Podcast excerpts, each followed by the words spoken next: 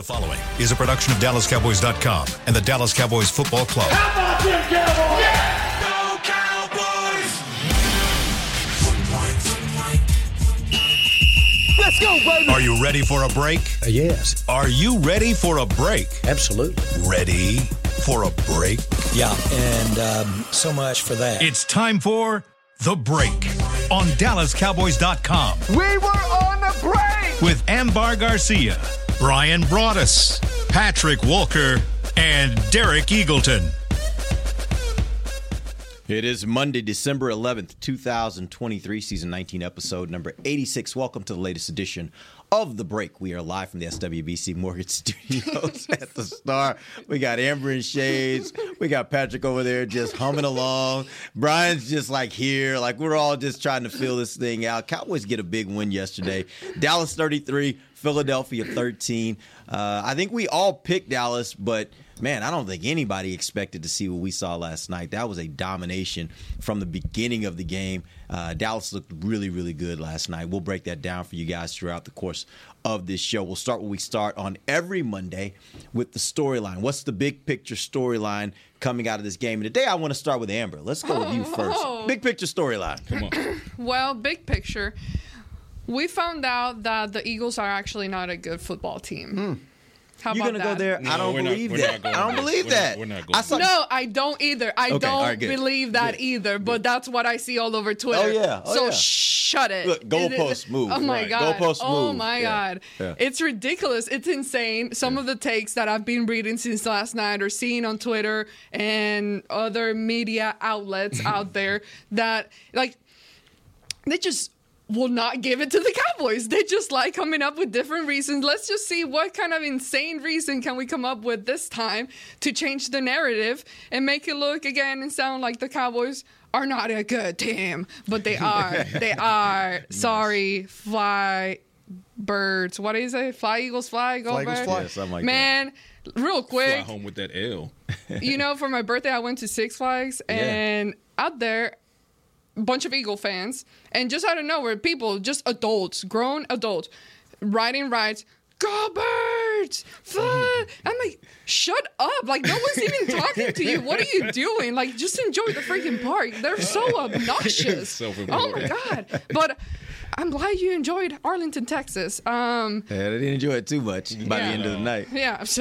But anyways, the storyline for me, I mean, what an amazing job McCarthy has done with this team and everything that he's done and implemented with all the changes. I know we were very questionable of um, what he was doing the first few weeks of the season, and rightfully so because everything that we were seeing wasn't uh, necessarily great. You know, we were there were concerns there, and to be fair, he was able to change everything very quickly with the new system that he implemented, and it seems to be exactly fitted for what Dak Prescott is as a quarterback. It fits him perfectly, and they just keep exceeding my personal expectations and playing better and better each week um, after the loss, the tough loss against the 49ers. So I think. To me, we saw a complete football team in all three facets of the game from start to finish. I was concerned heading into the second half when Dak um, had that fumble. I was concerned that I'm like, oh, okay, let me buckle up, buckle up that seatbelt because it's about to get bumpy here. Uh, because we've seen the Eagles come back in the second half of many, many other games, so that that wasn't out of the question yet. And the Cowboys handled the situation perfectly, and they just played a beautiful competitive game, all from beginning to end. Brought us. It's going to really come down to two things for me in this game. How well were you going to be able to help your right tackle in the game, and how well was he going to play? Were you going to let Haason Reddick be a factor in this game like he was the first time round, or whoever played as the left edge for the Eagles? Uh, those were the worries for me. And the second worry was how well were you able to hold up in the secondary when you needed to? And you know, there uh, really on both accounts, I felt like it was outstanding. When you watch the film, you'll see. Uh, you know, Steele did a really nice job. The single blocks he had to deal with, they helped him with the double teams with Pollard. They chipped with Ferguson. They spaced him with Ferguson out there. So everything that we kind of talked about in the game leading up to, like, how would you try and handle uh, how would you handle dealing with Reddick? And I, I was really impressed because sometimes when coaches will be really stubborn and they won't have a plan for that, they'll say, "Okay, no, we're good enough," but they realized that there were some issues there at the right tackle the last time that these two teams played. And give uh, give Steele a lot of credit. The single blocks he had, he did a really nice job, but his, his teammates helped him well. In the secondary, though, you needed to find a way uh, to handle these receivers. It came down to where you're going to be able to travel guys. You know, a lot of teams don't like to travel guys. Well, they took uh, they, they took your, uh, your, your your corners and they moved them around a little bit. You know, Gilmore was able to, to go uh, you know, and handle Brown when they needed to him. Uh, the turnovers that they created. We talk about how well that the uh, that the safeties needed to play in this game, and and to a man, they did a great job. Uh, the turnovers, the fumbles, all those things were uh, led to a victory. So things that they needed to work on to get a victory, they were able to to take advantage of those. Um, first and foremost, I want every opposing receiver to call Stephon Gilmore old from now on. I, just need you to do that um, so you can learn the lesson that AJ Brown learned on yesterday. Gilmore was outstanding, um, and so was Bland when he was targeted. And uh, going to Bland kind of brings me back to a, a, central point that I spoke about going into the game, which was uh, you have to tackle against this Eagles uh, offense. You have to tackle, tackle, tackle, because a large part of their offensive production in the air comes from yards after the catch. Um, well, the Cowboys did exactly exactly that. They were exceptional in um, deleting potential potential YAC once the ball was caught. Talk about Bland and how he takes down Dallas mm-hmm. Goedert on the left flat. Talk about Gilmore um, and what he was able to do on two consecutive plays, critical plays uh, late in the game as the Eagles were really gasping for some air there. And then on the one particular play, which was kind of a microcosm of, of the game, when the Eagles were able to get some YAC, talk about that DeVonta Smith play in the fourth quarter, what happens? Come from behind, force fumble. Mm-hmm. So even when they were able to get some YAC, they paid for that. Um, so Cowboys defense stepped up, and we talked about – uh, them giving up that many points to the Seahawks, but we were saying, well, three games in 11 days, and then you look at the uh, the offense they were going up against. Maybe they were tired coming off of a mini bye. They proved that that was actually the point. Um, you come in and you shut down Jalen Hurts in that offense. You don't allow them a single touchdown throughout four quarters of football. And this was supposed to be a front runner for MVP. Uh, you asked about Nick Bosa last week and what Nick Bosa said. Mm-hmm. The blueprint was out there. And I said the Cowboys had the blueprint and the personnel to execute the blueprint. So there you go. Dak Prescott now has to be the, not a, the front runner for MVP based on what he was able to do as well. Mike McCarthy, he's out there calling uh, a great game with sutures in his stomach. So, mm-hmm. I mean, just uh, it's a statement win it destroys all narratives and i'm with you i love what you said on twitter last night we're not i'm not accepting any goalposts moving there's no oh well they didn't beat a good team why is it that you're saying this team is not good is it because they got beat up well maybe that's because the team that beat them up is just a better team so it's time to change that narrative to that. Yeah, and fact of the matter is, like when you look at, at this, this is this is typical of the NFL. Every there are there are lots of, of teams out there. There are a few really good teams, there's not a team most of the time that doesn't have at least a portion of their season where they hit some adversity. Mm-hmm. This is the nature of it, yep. right? But you don't get to 10 and 3 without being a good team. So don't move the goalposts yeah, now. No, Philly's a good team. They got beat by a better team last night. And that's what Micah said after the game. He was like, we were the better team tonight. Mm-hmm. And by the way, you run this thing back in Philadelphia in two weeks, who knows what it might be. Mm-hmm. Last night, Dallas was clearly yep. the better team. So there is no moving the goalposts. Philadelphia is a good team. Dallas just played a, a phenomenal game. They had a great game plan and they executed really well. No doubt. Let's talk about Dak Prescott. Last night, he was 24 of 39, 62% completions, 271 yards, two touchdowns, no interceptions. He did have the one fumble, which was returned for a touchdown, the only touchdown of the night uh, for the Philadelphia Eagles. And by the way, when you mentioned that about them not scoring a touchdown, it had been since 2017. that was the last time that Philadelphia, and Dallas did it to them then, yeah. that Philadelphia didn't score an offensive touchdown in a game. That's a long yeah. streak. That's yeah. a very long streak. Uh, but Dallas shut it down last night. Uh, Dak did also have a 99.4 quarterback rating. How do you assess his play overall? I think the only mistake he made, and he admitted it on the. Uh, he got a little sloppy on the fumble, mm-hmm. and and they're going to take a deep shot. Cooks is wide open, yeah, and, a and it's a touchdown. And and he he tries to go back to it late, and he drifted in. Now, uh, Martin didn't exactly have you know Cox locked down. I mean, but Dak drifted into into Cox, which made it difficult. That's why you get the sack. And as he's trying to unload the ball or trying to set it up to launch it, that's where all of a sudden when he gets hit, it's on the ground. So really the only mistake. He talks about him not playing perfect. There were a couple of throws he'd probably like to have back. Uh, with some guys that were open, uh, there were you know some missed some uh, early in the game. I thought he threw the ball a little high, but man, he dialed things back in. The the, the, the things that he's really really getting so much better at is seeing and understanding pre-snap though where he needs to go with the football. That throw he uh, the throw he makes, uh, you know, to Ferguson, the, the one that goes up the up the hash.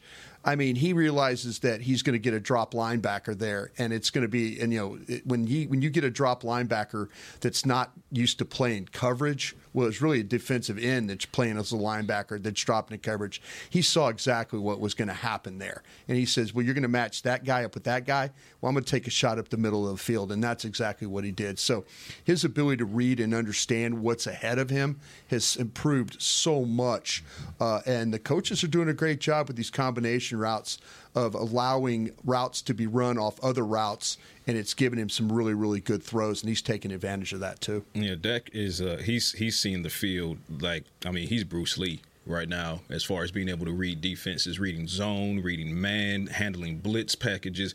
Uh, he's he's just getting it all done. Now, was it a perfect game for him? Not at all. We've seen more explosive um, production from Dak Prescott. And uh, to, to Brian's point, in the first quarter, he was a bit uneven. There were some dots mixed with some high throws. Um, yeah. That throw that was high to Gallup, it was catchable, but it was high. Yeah. But then the high throw that Ferguson across the middle, that was not catchable. Yeah. Um, but he settled down and he settled in really, really nicely. Uh, and then when you look at what he did with his legs as far as keeping them off balance, there were two uh, two big gainers on the ground with his legs. They were both deleted by penalties, uh, so the Cowboys didn't get that production. But what it did do was keep that defense honest and say, hey, you know what? If not for that penalty, that would have been a big play. So it keeps it in their mind, and they have to stay true and, and defend that as well. So going throughout the rest of the game, they had to, and that you know accounting for that helped make the secondary that was already questionable for the Eagles that much more so over the course of the game. So he did it on the ground, even when it didn't count because of penalties. He did it in the air. Uh, he didn't make uh, many many mistakes, only one mistake, and he owned up to that one. You got to, you know, figure out how to get that ball out quicker. That's a, a deep throw to Cooks. Um, but then there were, you know, a couple mistakes by the receivers, like the deep left in coverage. That's an absolute dot to CeeDee Lamb. Hits him in the hands yeah. with the, the guy draped over him. That ball got in there. One of Lamb's drops. He, he wants to have that back. Um, but then you see a, uh, you know, Cooks come up with that play, blitz. Dak takes the hit, delivers it, Cooks 30 yards, gets it down to the one yard line. Cowboys punch that in. So, uh, wasn't perfect for Dak, but by all means, it was still an MVP caliber performance, especially when you look at who they were going up against. If he, by the way, if he wins the MVP award, the play they need to show everybody for the, when he accepts the award is the throw that he made to Ferguson that was kind of a miracle mm. catch when he's got oh, Byard, Byard, Byard, yeah. uh, yeah, is unblocked, and so I don't know how he got the ball over the top. I don't know how he got the top the ball over the top of him and then get it to Ferguson oh, enough to allow Ferguson to even have a chance mm-hmm. because uh, Sydney Brown was in great coverage. And I, I, you know, for that, that's that. If you go back and we look at metrics, probably the most difficult throw that they're going to say that he made that game would be that one, and it ended up being a 32-yard catch. And it just goes to show you the the relationship that he and Ferguson have. He has that much trust in Ferguson that, like, when he's facing a a, he, a blitzing safety that is not accounted for. You know, it's like, okay, I'm going to throw the ball. That ball could have very easily been tipped, knocked up in the air. Heck, Sydney Brown could have knocked it up in the air, but it was put in a really perfect spot, a difficult spot, and Ferguson came up with a huge, huge play. Yep. Uh, yeah, not a perfect game, but expecting a perfect game every time is a very unrealistic expectation exactly. to set on a quarterback. I think he's still checking all all boxes. He's checking out all every single box, and it's impressive and and very cool to see from the start of his career, his whole development and everything that we've kind of had to sit here and watch and talk about and discuss, you know, earlier on was uh, him having to rely on those short passes. You never saw deep throw passes down the field or him having to sit in the pocket second guessing or trying to figure out what am i going to do where am i going to throw and now none of that. Like everything has changed. He's throwing that ball so beautiful and so perfect all the way down the field. It happens so often now to where he's constantly connecting with the receivers. Um, and it's so in sync it happens so quickly. So you're you're getting a Dak Prescott that's mentally, like you were saying, Patrick. He he can read everything, so quickly now, and and get rid of that ball so quickly. And it's just like everything in his mind, body, everything is just in perfect timing for him right now. It's like Neo looking at the Matrix. He's just seeing it's like ones and zeros for him right now. The game has slowed down so much for Yeah. Dak Prescott, and you see it. Uh, and last night, uh, what, and you can ask Nick Harris this because I kept saying I didn't realize I did until Harris pointed it out. Um, but over the course of the game. You could almost tell when the when the timer went off in Dak's head in the pocket because at, at a certain point it'd be like 1.75 seconds and you can tell he was about to go. He, he was not looking to stand in that pocket. It not a moment longer than he needed to. He was looking to get out extend plays and things like that and apply that extra pressure to the secondary and, and that pass rush. So i mean like you said he, he's just seeing it uh, in slow motion and he is only going to continue to get better. He's he's so comfortable with Mike McCarthy as play caller, so comfortable with his weapons like that that throw to Jake Ferguson, making that throw. Who does that? I wouldn't have pulled that trigger. He did, but that the the amount of trust required to pull that trigger and then for Jake to reward him with a catch like that and then yards after the catch like that. Uh, this this offense is is as special as the defense can be. Let's take our first break. When we come back, uh, we'll talk a little bit about the rushing game and the offensive line and how they performed. We'll get to the defense a little bit here in the second and third segments. Well, we'll be back. DallasCowboys.com radio. Todd thought it would be secure to jog in the cheetah savannah. Todd believed the big cat repellent he bought online was reliable. And now, Todd is trying to be faster than this cheetah that can run 80 miles per hour. But the good news is, Todd has AT&T 5G that is fast, reliable, and secure. And he learned the best thing to do is stop running and toss her the backpack with the beef stew. AT&T 5G. Fast, reliable, secure. It's not complicated.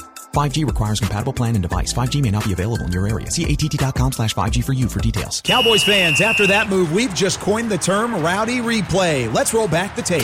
Okay, there's our mascot Rowdy cheering on the boys, and now he's on his phone on his Bank of America mobile banking app. Staying on top of his finances with his virtual financial assistant, Erica. Bank of America's digital tools are so impressive. Cowboys fans just can't stop banking. Learn more at bankofamerica.com slash can't stop banking. Erica is only available in the English language. You must download the latest version of the mobile banking app, only available on select mobile devices. Message and data rates may apply. Member FDIC. Welcome back into Dear Doctor, the show where I answer life's questions with an ice cold can of Dr. Pepper. Sheila, let's hear from our next caller, would you?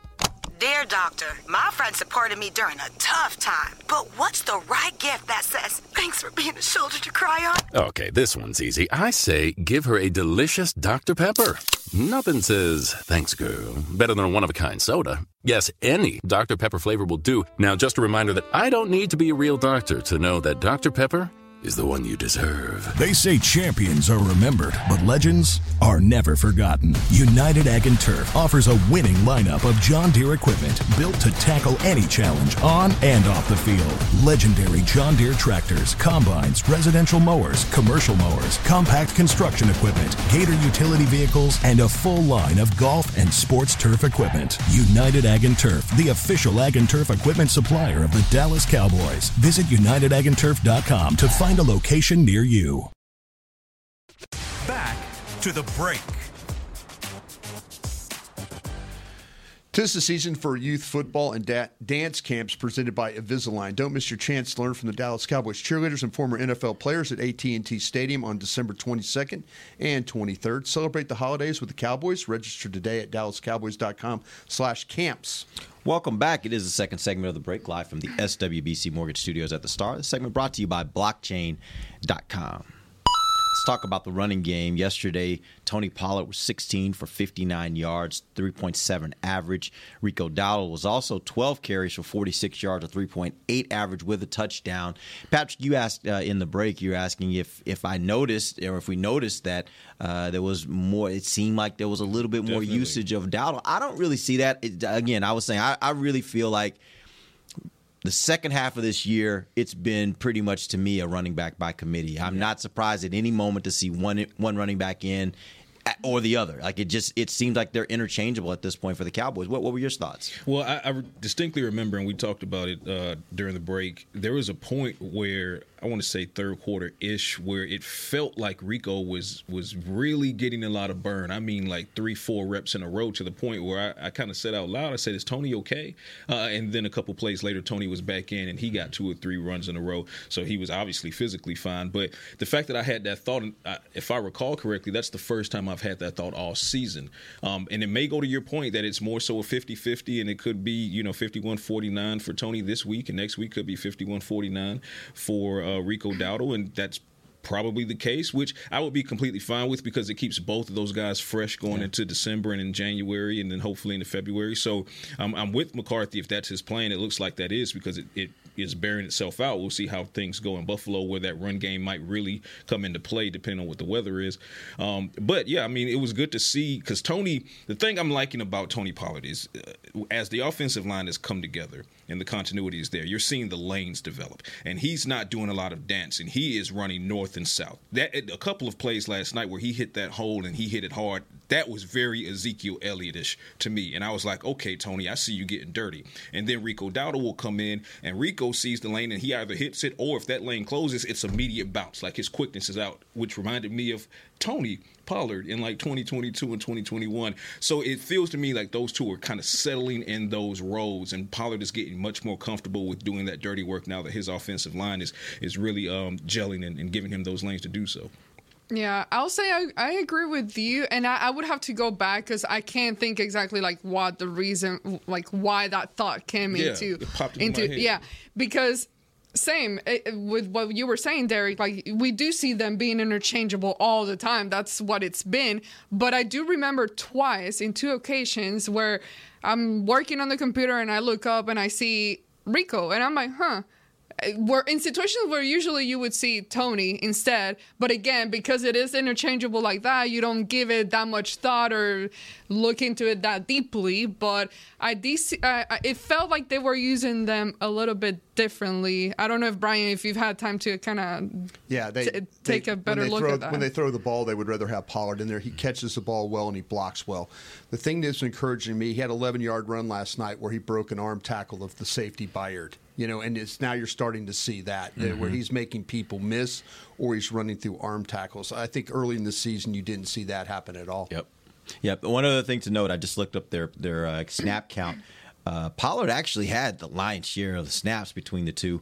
Uh, he had 59 snaps, 72 percent uh, where Dowdle only had 23 snaps, 28%. So he's getting the lion's share of mm-hmm. the work. Uh, but just, it doesn't even feel like that to me. It just feels like any either one of them can be out well, there at any moment. It, it might, it might have been uh, that there was a particular stretch of time where there was so much Rico. Yeah. That second it, half. Yeah, yeah, exactly. Particularly in the third quarter, where it made me have that thought: where is Tony okay? Because we had seen Tony a good bit yeah. in the first half, and then maybe so after that, you know, you kind of go back to Tony. But Rico got a ton of burn in that third quarter. Yeah. We're starting to see it where it's more like it's like you said, more like a college program. Mm-hmm there was a time where it was Zeke and Pollard, and there would be like second or third series. You would mm-hmm. see a mm-hmm. guy come in for that whole series, and they're really not doing that. It's it's like they'll they'll shuffle in tight ends, they'll put a back end, you know, they'll shuffle in receivers, they'll put a back end. So they're part of like the packages that these guys are, are running right now. Yeah, if you remember, there was a time when there'd be games we'd finish, yeah. and Pollard didn't see the field very yeah. much. Like uh, they just didn't use him in nope. the same way. But you're seeing they're using both of these mm-hmm. guys, mm-hmm. which I think mm-hmm. is actually a really good thing. Mm-hmm. It's, it's just a good thing for your offense when you got two guys you're using regularly. All right, let's talk about the offensive line. They did allow two sacks yesterday. Yeah. Uh, we talked about the running game. How did the offensive line play? And specifically, I want to talk about. I know you you mentioned Steele, but I want yeah. to talk about Steele and Biadasz because there were a couple of moments there where you kind of where it seemed like Biadasz kind of was having a little trouble there in the middle. What did you see from the offensive line? He got tripped on the. He had 25 yards of penalties on one drive. Yeah. And the one play where he got hold, he he got run over. The, but he probably would have been able to maintain his feet. Uh, but he tripped on Martin's foot going mm-hmm. backwards. And so what happens is he's going back he's got his hands inside and he just pulls the defender on top of him. The officials call that. I don't know how you could call clipping on him. His yeah, head, his head, like his head was across the defender's leg, yeah. and so if it was behind or in the back where he was going into the back of his leg, but the fact that his head was already front side of the play, Uh, that that shouldn't have been a tripping call, and so you know that happens. Uh, I can't remember the last time I saw a tripping call. By the way, or not tripping, uh, clip call Mhm. inside on an offensive lineman like that. Uh, overall, though, I, I, I tell you what, the, the combo blocks that they got in the running game with with Steele and Martin were coming off really well. Uh, Biadasz, I thought, held his own in the running game. They ran some really creative runs. They tried an old school trap. Uh, they did some misdirections. They did double screen where they ran both guards and the tackles opposite directions. So they're trying to create some space there. I like doing that. Uh, but I mentioned this stuff about with Steele, and they, they went into this game thinking, okay, we're going to have to help him a little bit. And I talked about the single blocks he did were good. The double team blocks, Pollard helped him there. The sack, I, I, I have a question, and I wish I could ask somebody in the organization about this because the sack that, that Steele gave up, it was almost like he was expecting Pollard to help him to the outside. And Pollard was set up to do that because Steele never got out of his stance. It's mm-hmm. like Steele only engaged with his right hand, and his feet were so slow. So you're thinking, well, okay, is he slow sitting here to give Pollard a chance to get outside and help in that way? Because the very next play, they ran the same thing, and Pollard helped him. And so they were able to. So I wonder if maybe Steele thought, hey, I'm getting help on this particular pass play. But I mean, he allowed Reddick, and you know, luckily he didn't lose Dak because Reddick went really, really low coming in there on onto his knees. Yeah. But overall, I mean, I think you have to be pleased uh, with the way that they were able to hold up both in the running game and then also with their pass protection stuff. I was looking at uh, Tyron Smith. This is an interesting stat from him. Uh, he was against Josh Sweat 19 times last night. Allowed five pressures, Right. a 26.3 pressure percent pressure rate. So not great, but you know, obviously it didn't end up being disastrous for the Cowboys. And then juxtapose that to Zach Martin, who was up against Fletcher Cox Right. 26 percent of the time. I heard One you say it on the show Yeah. last Yeah. night, Mhm. and I went and looked it up, and he had one pressure, One pressure, one one sack, sack, yeah. uh, against And that was the fumble. I was gonna yeah, say, yeah. And now he's, he's shouldn't have happened. He's second lowest pressure rate. He's allowed the second lowest Right. pressure rate of any guard, uh, right guard uh, in the NFL through Week 14. So Zach Martin playing uh, more outstanding football. Tyron continues to play more outstanding football, although yesterday was a bit of a challenge for him. Uh, but overall, you look at the offensive line as a unit, and they play no, pretty well. No issues there. Yeah. No issues there with uh, you know the it wasn't anything like that. Some of the protections the in week nine where they, there was a, seemed like every down there was Yeah. some type of pressure in Dak's face. In this game, it was a little bit more of a clean pocket for him. Yeah, offensive line looked looked really good. I mean, like you said, five pressures from Josh Sweat against Tyron Smith, but no sacks. Uh, Yeah. And and I venture to say those pressures didn't really disrupt what the Cowboys were trying to do on any of those plays. Uh, Zach Martin, fantastic football against Fletcher Cox. If Dak Prescott gets rid of that ball, uh, it's a touchdown and not a sack. And we're not talking about Fletcher Cox having any impact on the game whatsoever.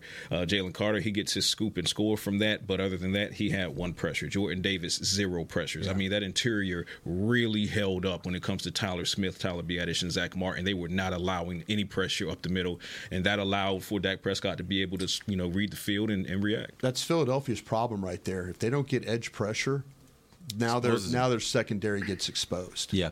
Yeah, and you know, I'll, I'll mention this. Like, I, I do think part of this, part of what the offense, what we're seeing from the offensive line right now, and and how well they look, is also, in my opinion, a result of how good Dak is playing. Yeah. Um, I remember Fair. back when when Bledsoe was the quarterback here, they were having all kinds of problems with the offensive line, Then Tony and then they in. made that decision to put Tony Romo in there, and all of a sudden, the offensive line's playing great, and everybody's like, "Wow, the offensive line's really gotten better." Tony's getting no, out of there. they're doing the same, but he knows how he knows how to move around. Tony's he getting out of forces the defense to play him differently, so they can't just rush because he's they're rushing to a spot. And I think that's that's what gets lost a lot of times is for an offensive line. A lot of times the the ability of the quarterback can make them look really good or make them look really poor and and really ex- exacerbate whatever problems they already have. Well, the touchdown pass that, that Prescott had that threw to Lamb, the first one. Yeah.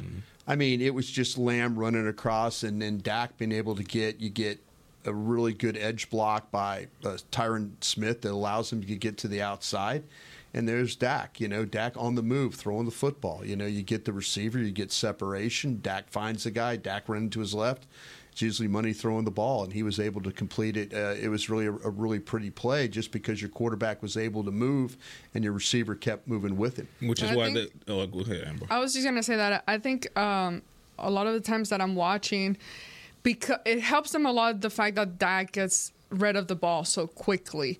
Because at times, and I feel like I've seen many, many plays where it, it- had he held the ball maybe three more seconds or some somebody would have gotten Dak mm-hmm. and right in his face. So it's always like the right timing, the perfect timing, not enough to the point where it just distracts Dak and messes up with what he's trying to do, but just the perfect timing. And I think right now maybe it's the fact that they won and I'm feeling positive and I feel good today, but I feel like giving them more praise than criticism because we know that even though some of these guys are no longer popping up on the injury report with some type of injury, we know that they're still dealing with Yeah. stuff. Yeah. All of them, pretty much. Like, so the fact that they've held strong to this point and that we are at least seeing progress in the running game, which was a huge deal.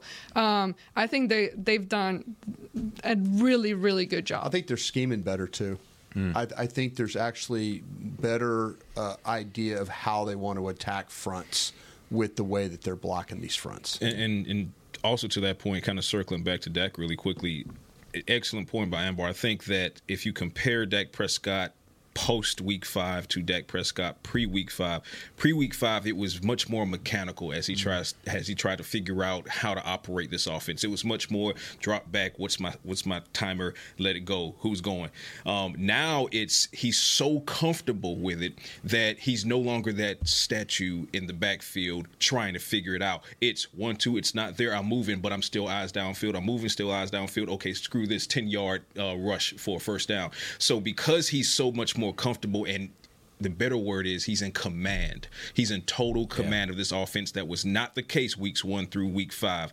But now that he's in total command, you're seeing it in how explosive they can be. Mm-hmm. And the offensive line, like you said, one hand washes the other. They're helping him with continuity and, and you know protecting and carving out lanes for the running game. He's helping them when the pressure does come. Five pressures from Josh Sweat. Sweat can't get his hands on him because Dak, the timer went off. Dak's out of there and a big play is made. Yeah, I love that that word. I think that sums up his play uh, here over these last several weeks. His command. I think you can really see how much he is really commanding this offense. All right, we're going to take our final break. We'll come back. We got to talk about this defense. They had a, another really good night. Not a great night necessarily compared. I mean, a great night compared to last week for sure. We'll talk about that when we come back. Uh, this is DallasCowboys.com radio. Todd thought it would be secure to jog in the cheetah savannah. Todd believed the big cat repellent he bought online was reliable. And now, Todd is trying to be faster than this cheetah that can run 80 miles per hour. But the good news is, Todd has AT&T 5G that is fast, reliable, and secure. And he learned the best thing to do is stop running and toss her the backpack with the beef stew. AT&T 5G. Fast, reliable, secure. It's not complicated.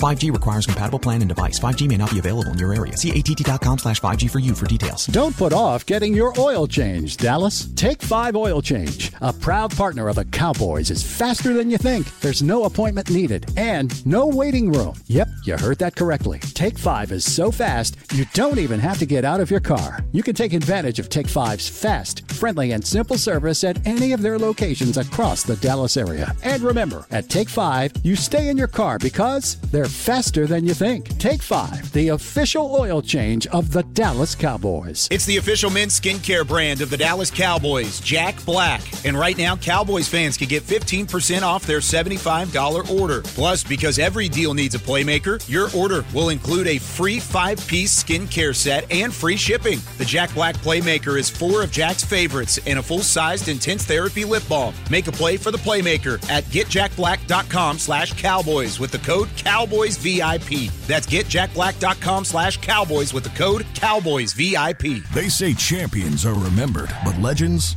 are never forgotten. United Ag and Turf offers a winning lineup of John Deere equipment built to tackle any challenge on and off the field. Legendary John Deere tractors, combines, residential mowers, commercial mowers, compact construction equipment, Gator utility vehicles, and a full line of golf and sports turf equipment. United Ag and Turf, the official Ag and Turf equipment supplier of the Dallas Cowboys. Visit UnitedAgAndTurf.com to find a location near you.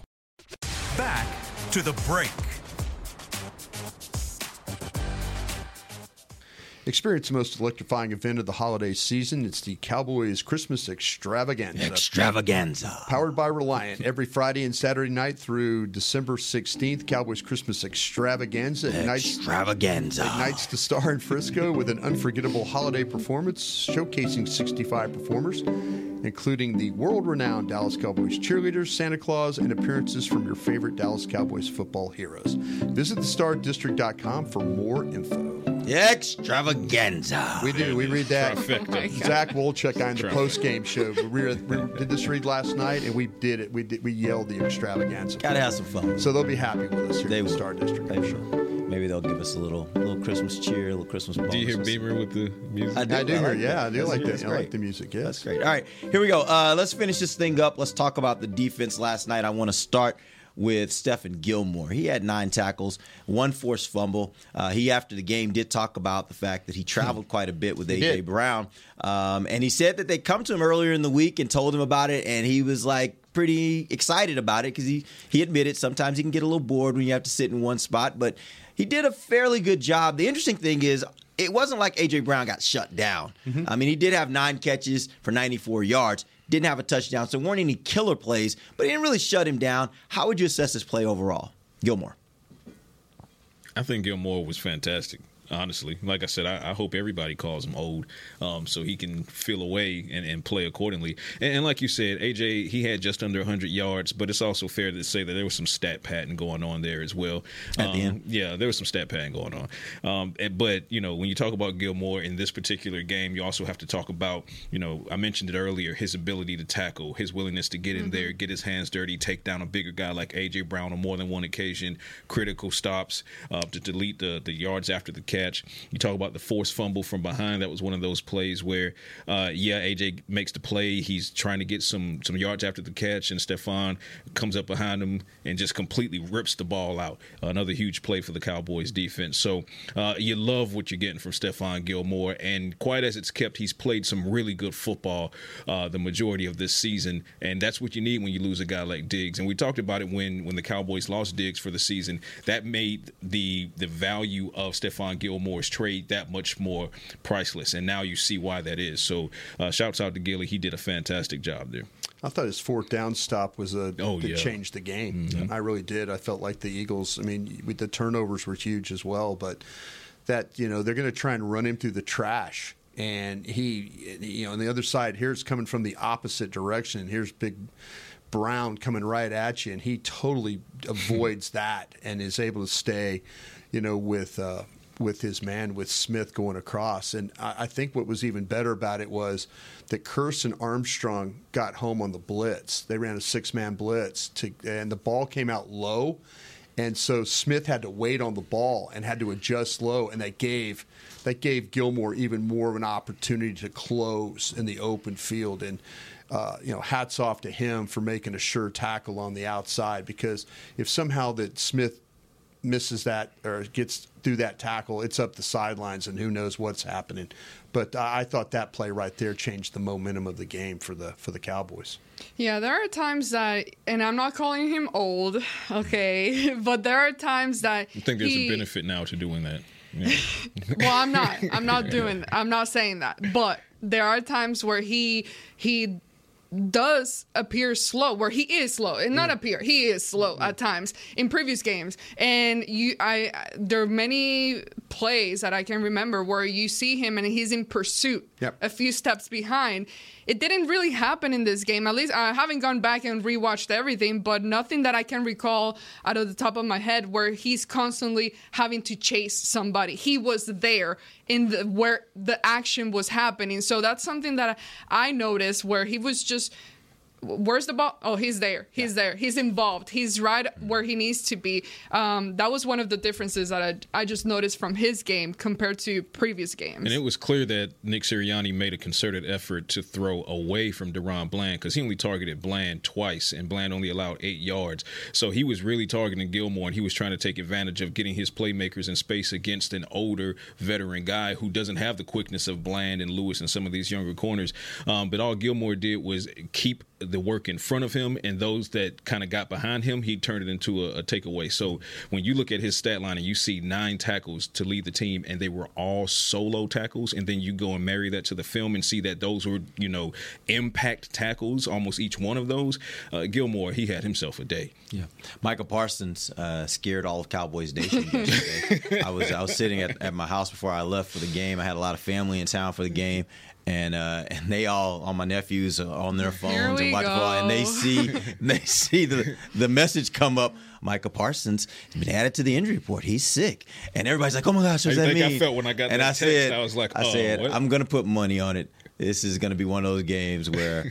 Micah's he's sick going into the game, but Micah's gonna have a good game. Don't even don't even flu fret. Right, don't even fret about it. And sure enough, Micah shows up. And after the game, they ask him like, "So you feeling good now?" He's like, yeah, "I'm feeling pretty good. You know, got to go home and get some rest." But uh, yeah, I thought it was he, he played a good game. But here's an interesting thing against Lane Johnson, who I think is, in my opinion, the best right tackle in football and has been for several years.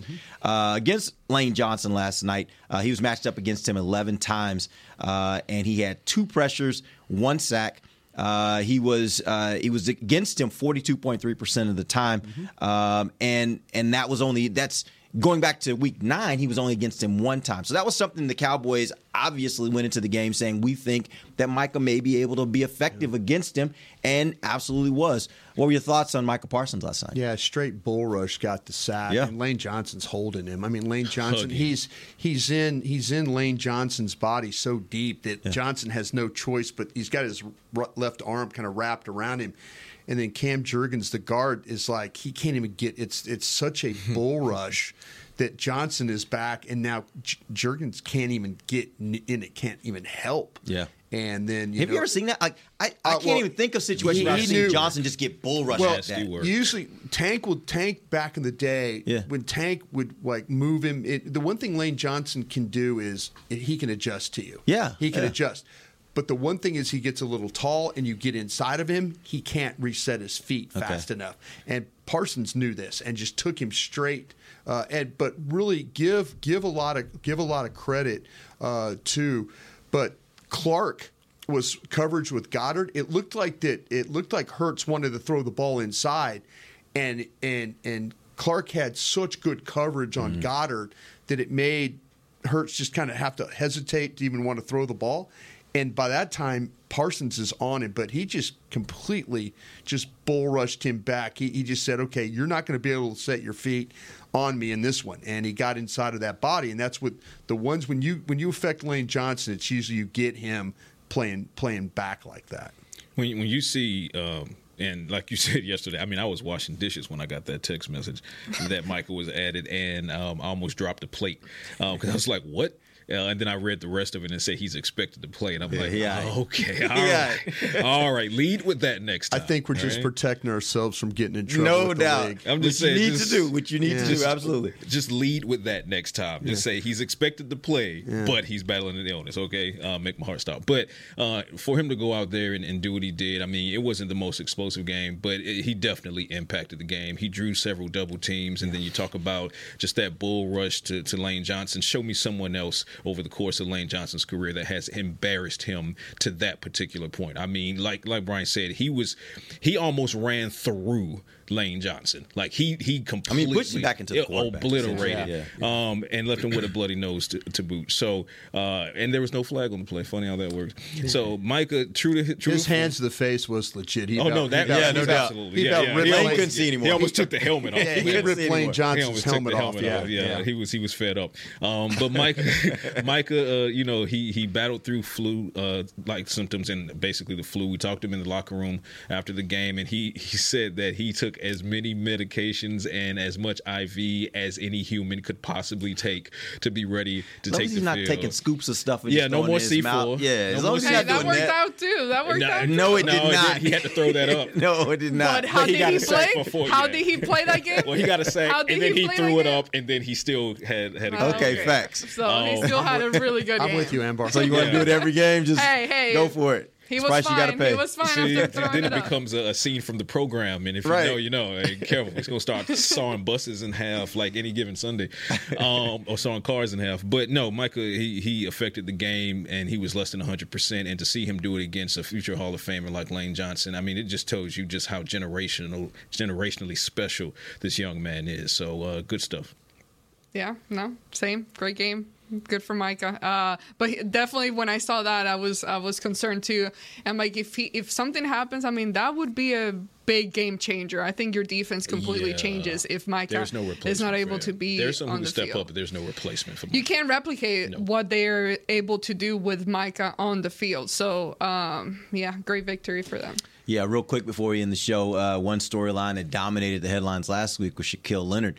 Uh, he is now uh, with the Philadelphia Eagles, Mm. but he only had 14 snaps, so it, it wasn't like they could really integrate him much into what they were trying to Do Do you think he regrets his? his I don't think so. I think he No. probably sitting there thinking, once y'all get me in there game. more, we'll I do know. better, right? I'm sure he's looking at it like I'll be, I'll be more integrated into this defense at some point. And I think they probably think that as well. He'll play next week in Seattle against Morrow. They'll take 41 out of the lineup. Is Yeah. what they'll do. But but speaking of Shaq Leonard, and you know, not to take anything away from because like you said, on, only 14 snaps and you know two tackles in that 14 snaps didn't affect the game for the Eagles at, uh, at all. But you know who did is Damone Clark and Markquese Yeah, Bell. did. Uh, four tackles apiece. You know, Damone with the fumble recovery and the pass breakup. Markquese Bell with the fumble, forced fumble and the pass breakup. I mean, those two young men absolutely stepped up, and and I feel like they felt the way after hearing all these Shaq Leonard headlines. And I, I had kind of an exclusive side to side with uh with Damone after the game in the locker room. And I asked him I said hey um was that kind of a message game for you and Markquese after you know days and days of hearing Shaq Leonard headlines and whatnot? Uh, and his quote was um we're young but this ain't our first rodeo end quote so you take that how you want to take it but uh Damone Clark and Markquese Bell they're they're here to continue sending the message for the Cowboys linebackers It's funny. I heard him say that. I was standing in front of you. We Yeah, were interviewing yeah. Micah, and I heard it. I was like, "Who said that?" Yeah, yeah, that was Damone. yeah, okay. And I was Yeah, like, was oh, oh, oh, that's Patrick back there with Yeah, Damone. Okay. I know exactly what he's a talking about. yeah, exactly. Yeah, Had a little. Q and A with Damone Clark, and uh, very candid, very very open, and uh, very uh, intelligent young man who is is focused. So not only was he, you know, talking about uh, you know how this is not their first rodeo, and basically what he was saying is, at the end of the day, this is just football. It, This is the same sport they've been playing their entire lives. But then he immediately started to turn the page to Buffalo. So in the span of a two and a half minute conversation with him, he talked about the Eagles, and then the last 60 seconds of it was talking about Buffalo and potential temperatures and, and the adjustments that they might make in Buffalo. So he's already on to the next game, which is the culture of the Cowboys right now. Mm-hmm. Guess what? The next time we're on the air, we will also be talking about the Buffalo Bills. We will not be on the air tomorrow. Tomorrow we are going out to do a little service in the community, going to work We at the. Salvation Army. And uh, so Used we won't be be. on the we won't be on the air tomorrow. We won't be on the air tomorrow. But real quick, Wait a minute. because we're not on the air, I do have to go ahead and give a, an early birthday shout out to my guy, Mr. Bryan Broaddus. Oh, A very special birthday for him. six-oh. So, uh, hey, man, you have a great day tomorrow. I appreciate there is no there's no. it's not on your my calendar. It's not on your calendar. I'm sure Chris is over there like, I know, I already sent I out that. I wanted to look. it's for your birthday. Happy birthday, Let's just say it's for your birthday. Happy We're giving you a day for your birthday. You go kick it. I have a good time. Thank you. Have some good barbecue. I'm sure that'll be what you want to do, right? Appreciate that. Thank we appreciate you guys joining us. We'll be back on Wednesday. We'll tell you what went right. I'm sorry, we'll tell you about the uh, upcoming game, Cowboys versus the Bills. Yeah. For Patrick Walker, Bryan Broaddus, Amber Garcia, I'm Derek Eagleton. This has been The Break, live on DallasCowboys.com radio. This has been a production of DallasCowboys.com and the Dallas Cowboys Football Club. How about this, Cowboys?